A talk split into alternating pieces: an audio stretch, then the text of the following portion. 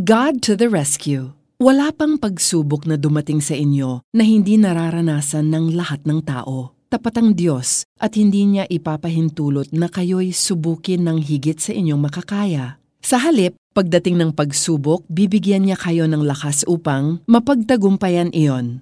1 Corinthians 10.13 Follow your heart. Sa sentence na ito, nakabase ang overwhelming majority ng mga ending ng romantic movies na nagiging blockbuster.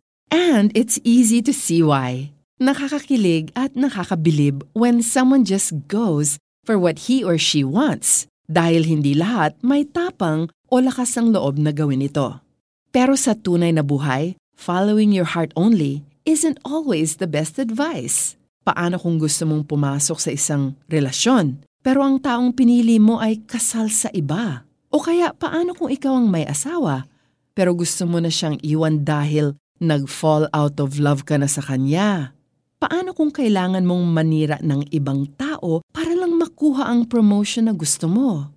Maaari mong sabihin na okay lang ang gusto mong gawin because this will make me happy. We live in a time kung saan napakataas ng premium na ibinibigay sa personal happiness. We strive to get it at whatever cost, kahit pa kailangang isantabi ang ating sense of right and wrong, pati na rin ang personal accountability. Ayon sa 1 Corinthians 6.12, malaya tayong gumawa ng kahit ano, pero hindi lahat ng bagay ay nakakabuti. Kung ang nagpapasaya sa atin ay magdadala sa atin sa sin, that happiness would only be temporary and superficial. Eventually, it will give way to guilt and other bad consequences. Whenever we are tempted to sin, alalahanin natin ang 1 Corinthians 10.13. Wala pang pagsubok na dumating sa inyo na hindi nararanasan ng lahat ng tao. Tapat ang Diyos at hindi niya ipapahintulot na kayo'y subukin ng higit sa inyong makakaya. Sa halip, pagdating ng pagsubok, bibigyan niya kayo ng lakas upang mapagtagumpayan iyon. Tumawag tayo kay Lord at maaasahan natin siyang darating to the rescue. Let's pray.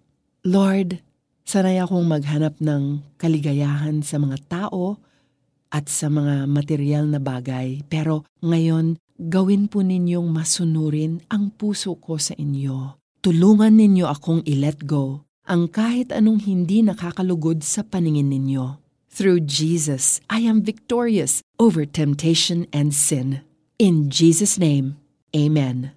For our application, kung nagsistruggle ka sa pag-iwas sa masama, maghanap ka ng accountability partner. Isang taong mapapagsabihan mo kapag natetempt ka na gawin ang hindi dapat.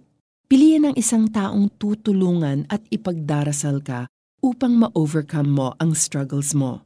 Wala pang pagsubok na dumating sa inyo na hindi nararanasan ng lahat ng tao tapat ang Diyos at hindi niya ipapahintulot na kayo'y subukin ng higit sa inyong makakaya. Sa halip, pagdating ng pagsubok, bibigyan niya kayo ng lakas upang mapagtagumpayan iyon. 1 Corinthians 10.13 I'm Joyce Burton Titular and I hope this word blesses you today. May you have Jesus in your heart always.